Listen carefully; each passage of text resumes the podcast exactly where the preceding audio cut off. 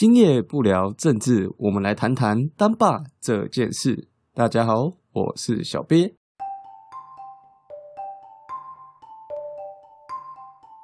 哎，今天来跟大家分享一个呃，我小时候的故事。那时候我才国小，我记得才四年级还五年级的时候吧。那时候一个家长会，我妈妈就跟另外两个妈妈讨论成绩的事情。那其中啊，就叫小明吧。小明妈妈就说：“哎呀，我这个小明啊，他的数学成绩很好啊，啊，希望啊以后可以有机会啊，我来做医生这样子，以后就衣食无缺啊。呃，家里这个在市场做生意啊，非常辛苦啊，啊，以后做医生啊就可以吹冷气啊，做到八十岁啊，哦，讲的开心呢。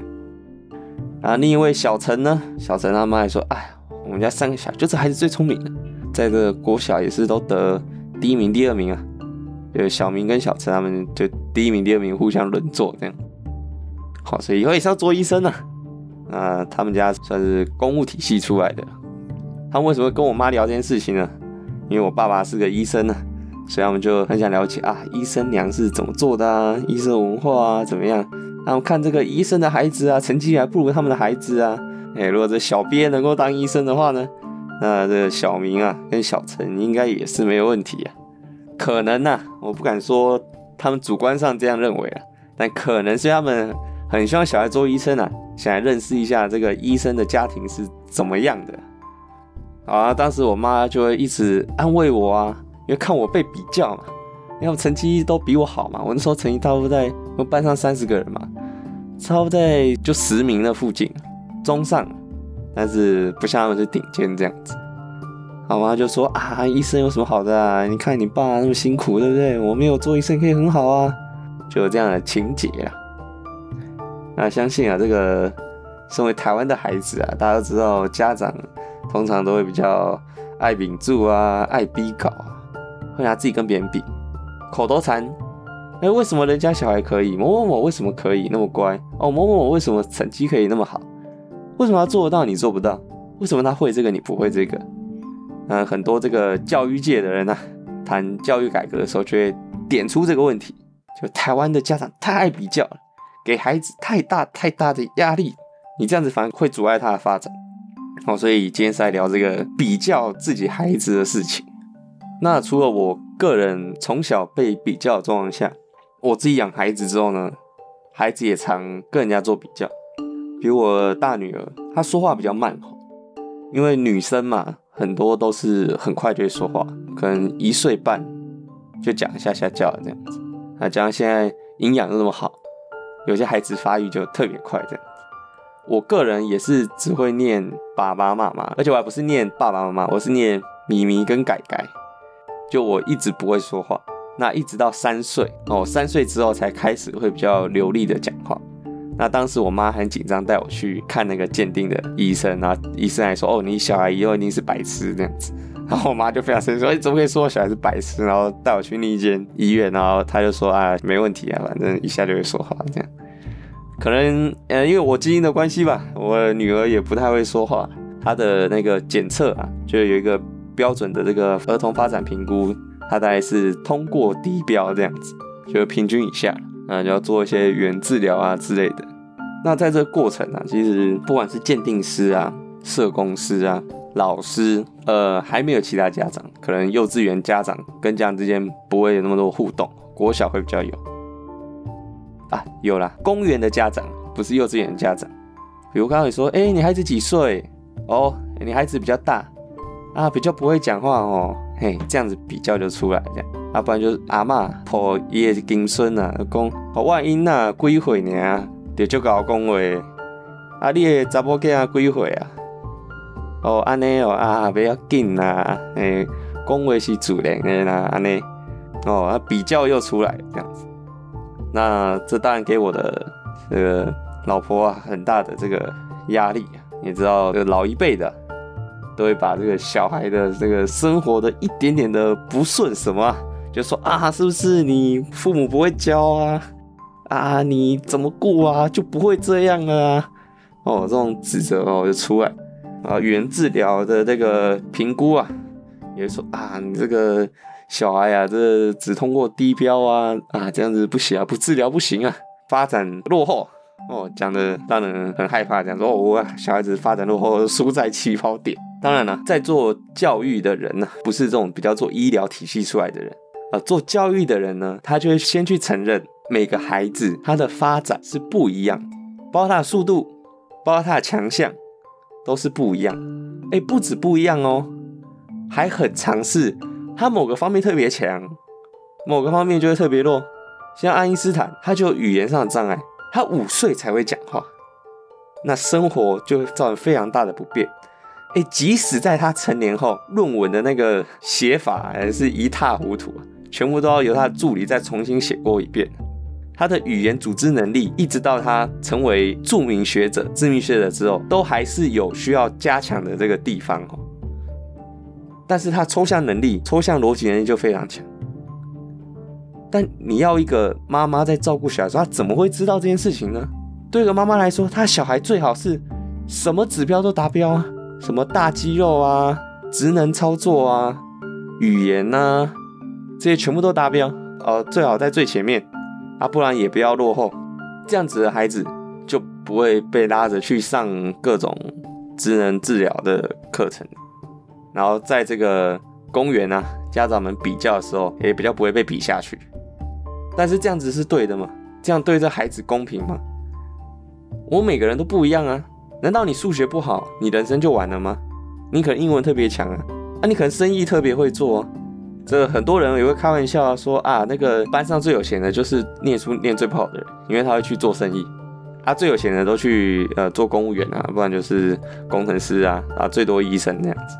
哦，所以你不能说他一定要是全才，通常全才的人就会是个庸才，而在某些人特别卓著的人、卓越的人呢？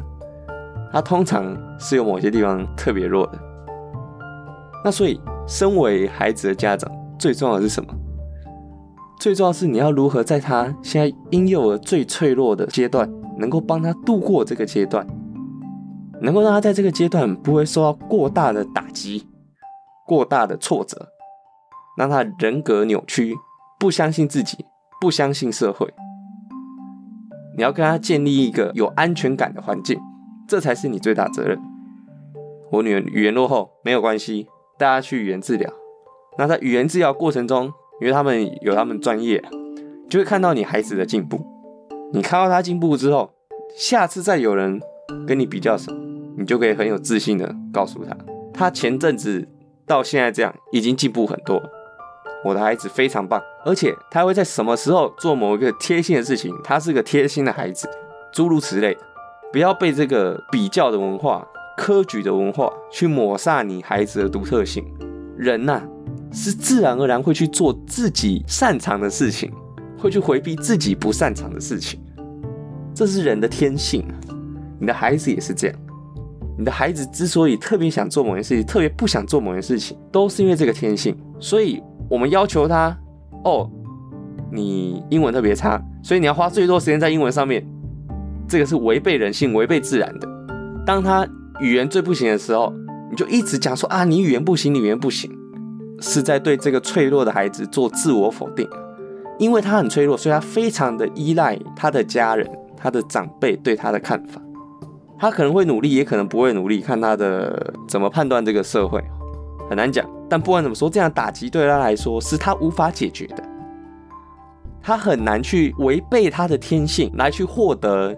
你对他的期许，而这个失落感是会对他的自信心跟自我定位产生很大的不安全感，而他无法解决这个问题。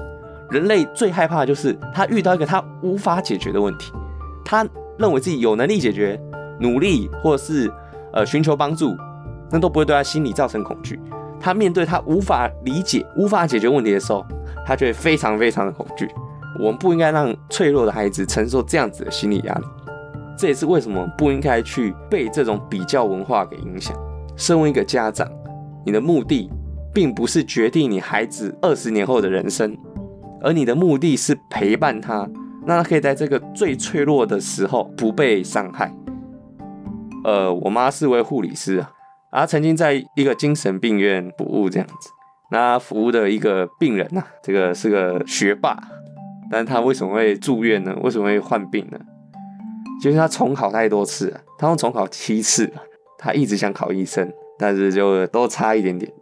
因为他人生除了这个目的以外，他没有其他目的，所以他也不能接受，他不能脱离这样子一直重考处境。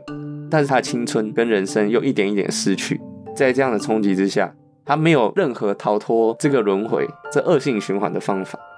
他就把自己逼疯了，他会找这些护理师啊来上他的这个数学课，来教他们说啊，你看这个题目要怎么解啊？你看我厉不厉害？这样是不是高材生？哦，透过这种方式来寻求一点点慰藉，这样的孩子会是你要的吗？你会期待你的孩子在这样子的比较的文化之下，最后是这样的结局吗？哪怕是一点风险，我想都不是父母乐见的。说真的，孩子有孩子的命。我们自己不都是自己打拼出来？又有多少人他真的是父母跟他讲什么他就做什么了？大家不都叛逆过？叛逆之后，不论你认同父母之前讲的，还是不认同父母之前讲的，最后决定人生的不都是你自己吗？那同样的，你会希望来代替孩子决定他的人生吗？让他一辈子成为孩子，一辈子长不大吗？当然不会希望。那这些比较都是不必要的，这些比较都只是让你去更加的控制他，让他更加长不大。更加没有安全感，精神压力更大，心理压力更大。那所以站在一个陪伴者的角度，你父母的目的不是为了让孩子达到成就，你父母的目的是孩子的陪伴者，陪伴他度过人生最脆弱的一个阶段，就是他的婴幼儿阶段，他的成长阶段。从这个角度出发，那我想会让你跟孩子的教养方式呢会更不一样，你会更关注在他做到了什么，他进步了什么。那面对他因为能力不够做不到。而没办法融入这个社会的部分，你会以更温和、更让他有安全感的方式来陪伴他，一起度过这个难关。